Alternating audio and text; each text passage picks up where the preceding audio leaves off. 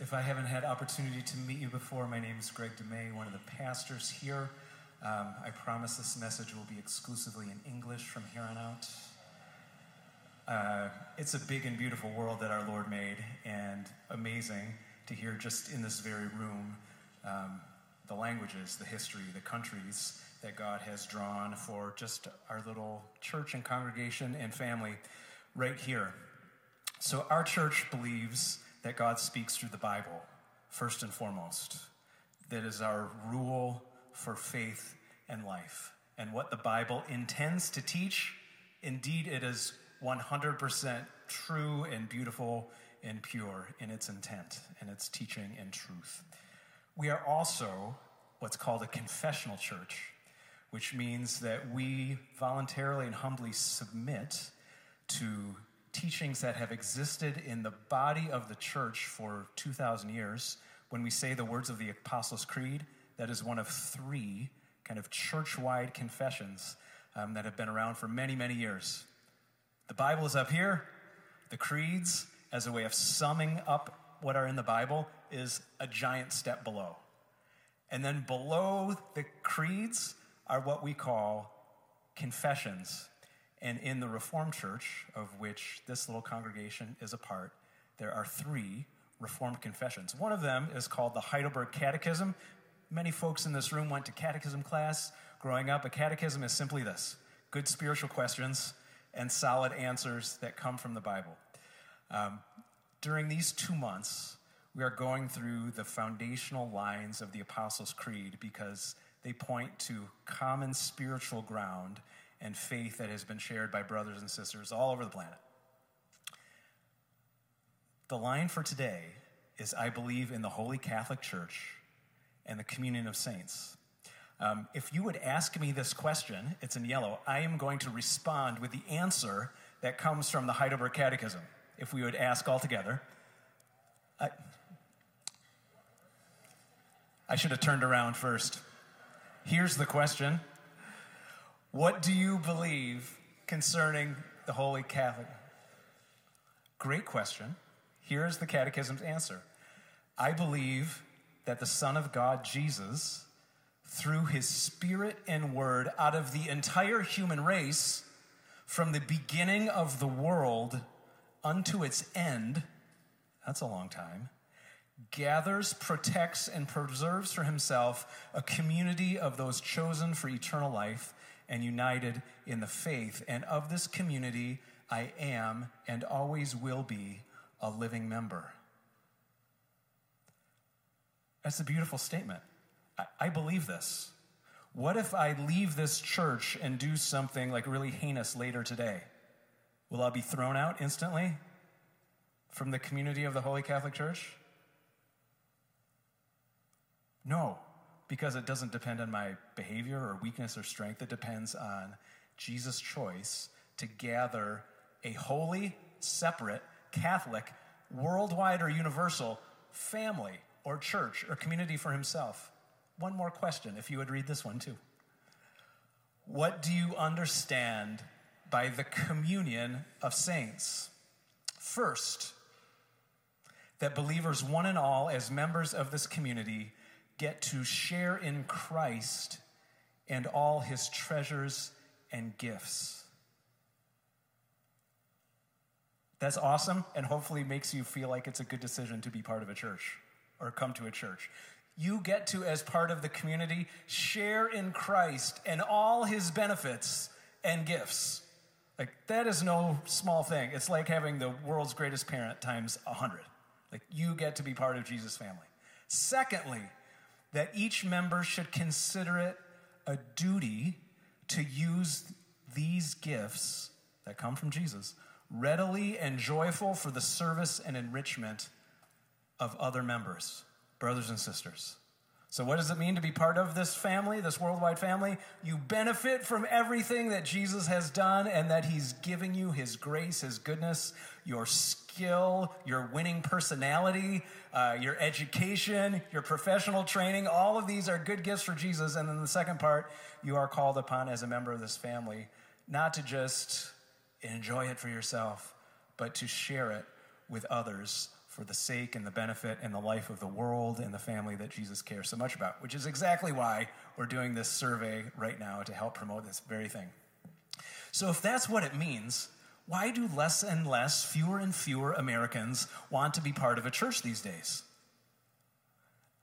Not just come to church on a Sunday morning, which is getting less and less for sure, but also belonging to a church. Saying, like, yep, I'm part of a church. I played golf this past week with three guys. Um, two of them I knew before.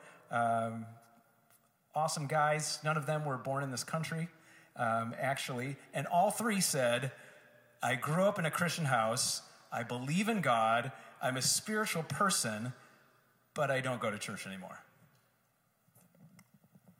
People feel uh, morally bound to tell me this, like on the fifth hole when they find out that I'm a pastor. They can just like see their wheels turning, like, oh no, what did I say when I hit that bad shot? Um, for my part, when I'm playing golf, anytime I hit a good shot, I'm like, that's what happens when you go to church once a week. All right? And dudes are like, oh, maybe, uh, maybe I should think about this. Um, as I ask a few gentle questions about their history and what's going on currently in their life, um, kind of what they start picking at is that they've noticed or they've experienced that, humanly speaking, the church has all kinds of problems. They've experienced nonsense or some corruption or some abuse or some egomania and they have opted to say like yep i still believe in god but i don't think i can deal with the human part of this community.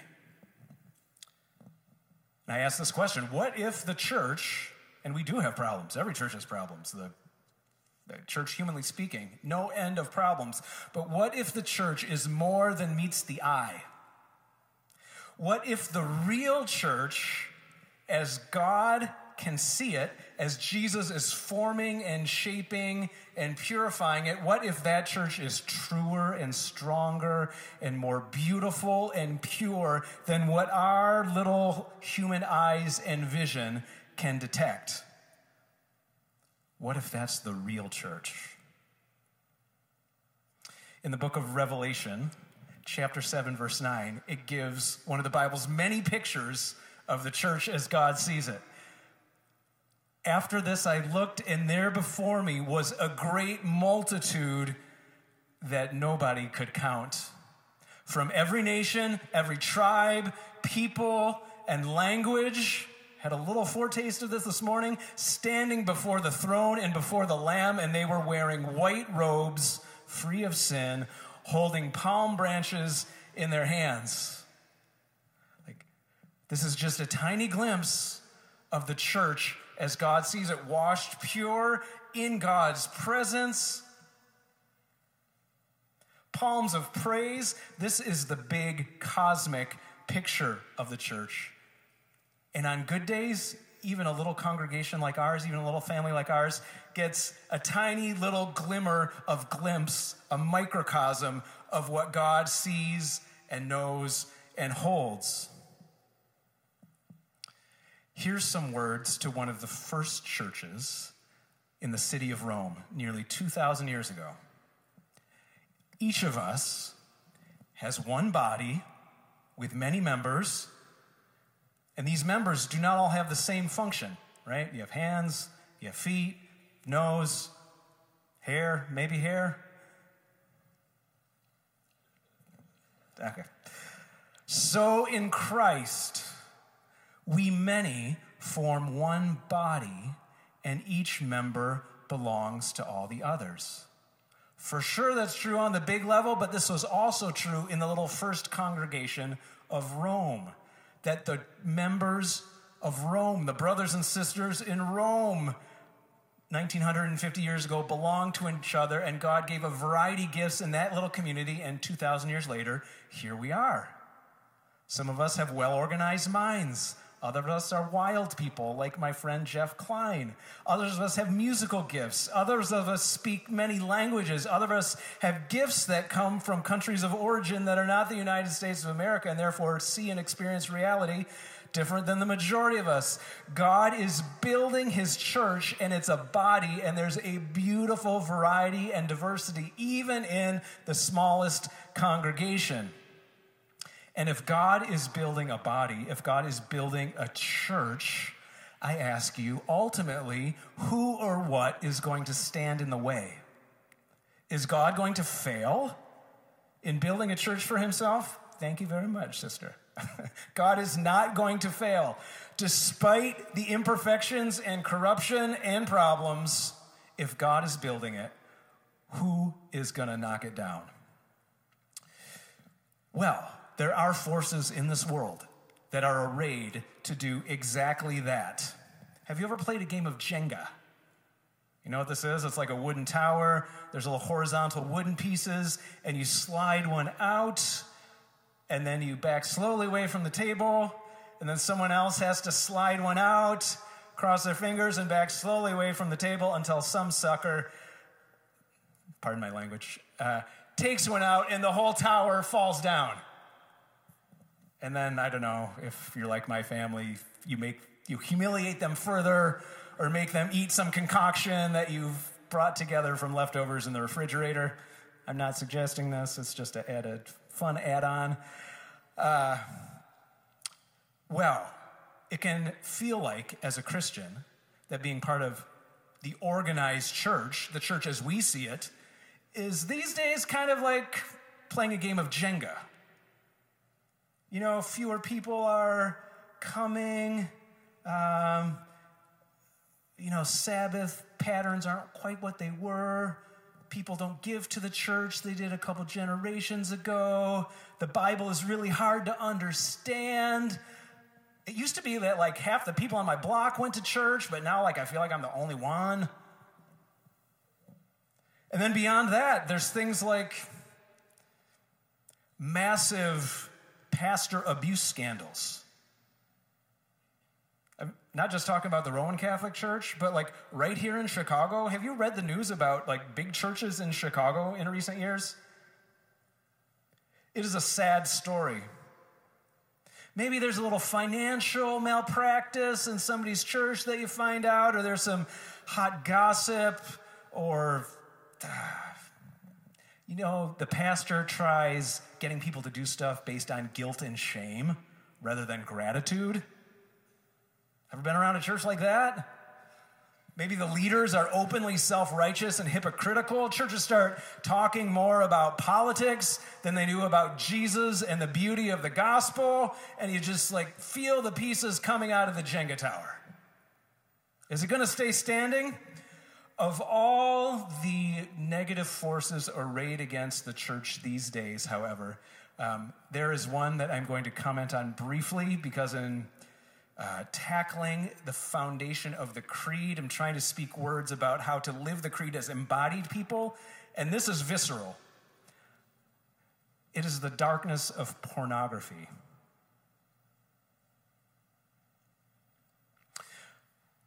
Porn is a destructive force in our culture, around the world, every corner where the internet is available these days.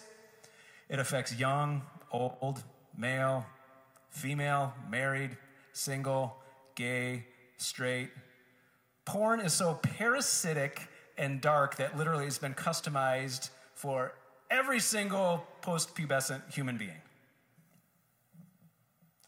I don't intend this to be a guilt trip, but some direct talk so that we can embrace the beauty of the church and push this force that would seek to pull all the Jenga pieces out at once, push that force further into the darkness where it belongs.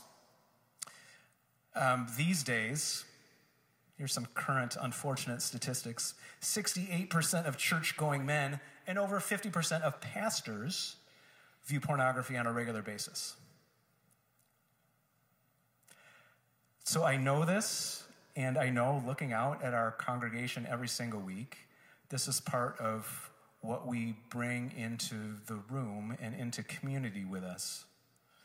Of Christian adults 18 to 24 years old, 76% have actively searched for pornography in the last two weeks. And 33% of women, lest we think this is only a guy problem, 33% of women under the age of 25 have searched for pornography of some kind in the last few weeks. So this is here, it's with us, and I'm here to tell you like if this is part of your life, you're not alone, and Jesus wants to bring you, all of you, into his light and into his love. He wants to bring you to his table, to be near you, and to give you what really will satisfy you. briefly, here's a few reasons why pornography stinks and is parasitic. You know, God gives good gifts, and the gift of sexual sexuality and sexual energy that God gives pretty much every post-pubescent human being, that is meant to be a force of good in your life. Pornography is not something new and inventive. It is a parasite that steals that good energy that God would intend for you and the world and it twists it. Pornography harms women. Most women filmed in the porn industry do so for six months or less because of the physical and emotional and mental toll on their persons. And there is a close link between filming in the pornography industry and human trafficking. Because when we're on a computer, it seems like just at home, in a room, things are quiet, I'm not hurting everybody, anybody. The ugly truth is that the manufacturing of pornography hurts millions and millions and millions of women every single year. Pornography harms kids. First exposure to pornography in the USA is now age 11. Usually it's unintentionally, this is hardcore pornography, by the way. Usually it's unintentionally. And if you become a regular viewer of pornography, um, the possibility of demonstrating verbal or physical aggression starts multiplying exponentially. Pornography harms girls. Girls, more than guys, this will not be a big shocker, get requests and texts and messages not only to view pornography of someone else, but to take photos of themselves and share or sext those pictures. Speaking directly to young adults at this point, if you are a young girl, if you are a teenager in the midst here, um, maybe on some level I can appreciate that there might be a moment of flattering that comes if a request comes in. You do not want to do that. You just do not want to do that. And God gave you young women, a precious gift of your body that is not meant to be minimized into a screenshot and shared. If you've ever been tempted to ask somebody else for a picture like that, for Jesus' sake, honestly, for Jesus' sake, don't do it. Do not ask. Don't put somebody in that position and if you ever have, just wipe your phone, delete your phone. No human being can bear the burden of having that kind of leverage over somebody else. It's for God to know every part of us, not for us to have little squares of pictures of somebody else. Pornography harms men and boys. Men do view more pornography than women, and it literally messes up your brain and messes up your body the more porn you view. In the 20th century, the previous century, erectile dysfunction was virtually unheard of for men under 40. Today, 30% of 15 to 40 year old men experience this. It literally is screwing up our brains and screwing up our bodies. Pornography harms marriages and relationships, porn use is typically conducted in secret it leads to deception, stretching the truth, or lying. It invites a corner of darkness into your relationship or into your house.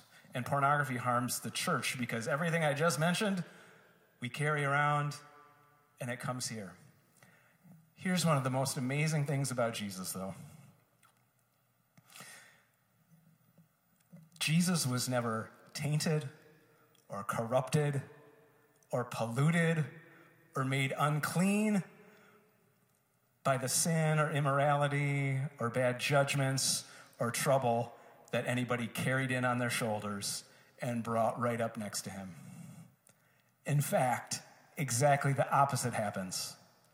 When we come as imperfect, immoral, troubled people into the real presence of Jesus, the exact reverse happens. Jesus doesn't become unclean and tainted by our trouble. We become clean, and Jesus offers healing for our trouble. I'm hoping the majority of people in this room have had this experience at some point. That when you draw near to Jesus, and we're just about to come to his table. This is what counts today. This table, the presence of Jesus, his body and blood. When we come to Jesus, no matter what we are carrying, no matter how undeserving we might feel, Jesus will not be made unclean. Jesus will not take a step back. Ho, ho, ho, ho. Jesus will actually take a step forward, embrace you, and impart his gift of righteousness and grace, as much of it as you are willing to accept and take. That is the truth I know. This is also why I love to keep coming to church. And I think everybody should be part of a church. Because we are all carrying something. And in most phases of our life, when we speak of the something that we're carrying, the stuff that taints us, it does make people take a step back, or it does drive people away. But in the church of Jesus, where radical hospitality in Jesus' name is here for everybody carrying everything, the exact reverse of the way the world works can happen. If you need more freedom than what is going to be possible for you today, I want to offer a few quick words. Number one, some Christian brothers in Texas started something called Triple X Church. The website is appearing on the screen, xxxchurch.com. If you walk out of this room and realize, like, man, I need more light in this corner of my life, go there, surf that site, connect with somebody. If you are a guy, I would offer my time, Pastor Jeff's time. We would love to sit with you and help discern, like, where do I go from here? If you are a woman, I'm going to offer our coffee break leaders, I'm going to offer our director of care, Karen Rivadeneira, like talk to somebody sooner rather than later. Things that we can do when we're all together that are like anti the spirit of pornography. Like when we come to church, I think it's super healthy to call people brother and sister. Like as a sign of affection and respect. Brother Jeff, Sister Amy, Brother Jake playing the organ this morning. Like, this is like a safeguard so that we relate to each other with dignity and respect and with the love that Jesus, who founded our family, so we reflect that toward one another. I encourage appropriate levels of physicality, like fist bump people after church. Like, if you know somebody reasonably well, like give them a side hug right? This works out different in different cultures, and we Americans get super creeped out really easily, and rightly so, given what I've said today. But like, we need to actually like touch each other and be near each other spiritually and physically. It helps us be healthy and not retreat into little corners of darkness. And on a regular basis, as a sign of health and intimacy and forgiveness come to Jesus' table.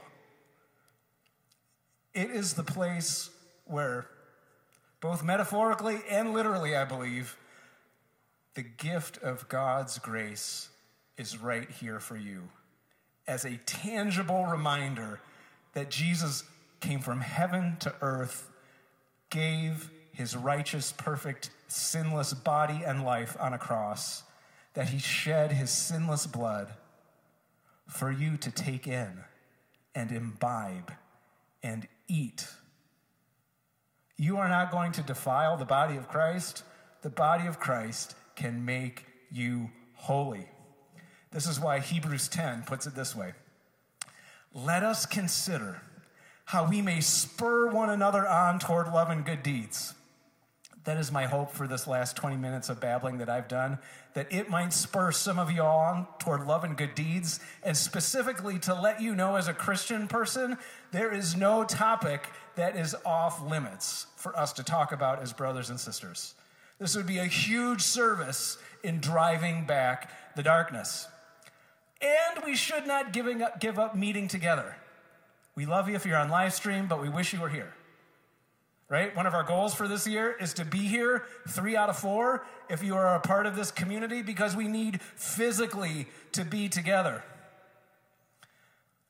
But encouraging one another all the more as you see the great and final day approaching. So, out in the wider world, it may seem like the visible church is leaning like a tower of Jenga.